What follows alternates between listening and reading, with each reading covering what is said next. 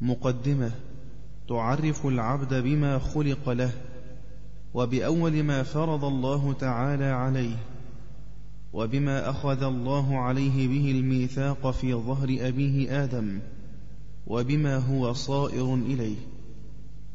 اعلم بأن الله جل وعلا لم يترك الخلق سودا وهاملا بل خلق الخلق ليعبدوه وبالإلهيات يفردوه.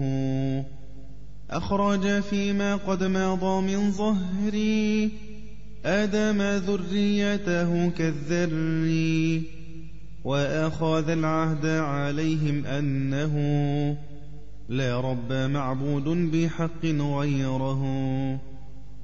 وبعد هذا رسله قد أرسلا لهم وبالحق الكتاب أنزلا لكي بذا العهد يذكروهم وينذروهم ويبشروهم كي لا يكون حجة للناس بل لله أعلى حجة عز وجل فمن يصدقهم بلا شقاق فقد وافى بذلك الميثاق وذاك ناج من عذاب النار وذلك الوارث عقب الدار ومن بهم وبالكتاب كذبا ولزم الإعراض عنه والإبا فذاك ناقض كيل العهدين.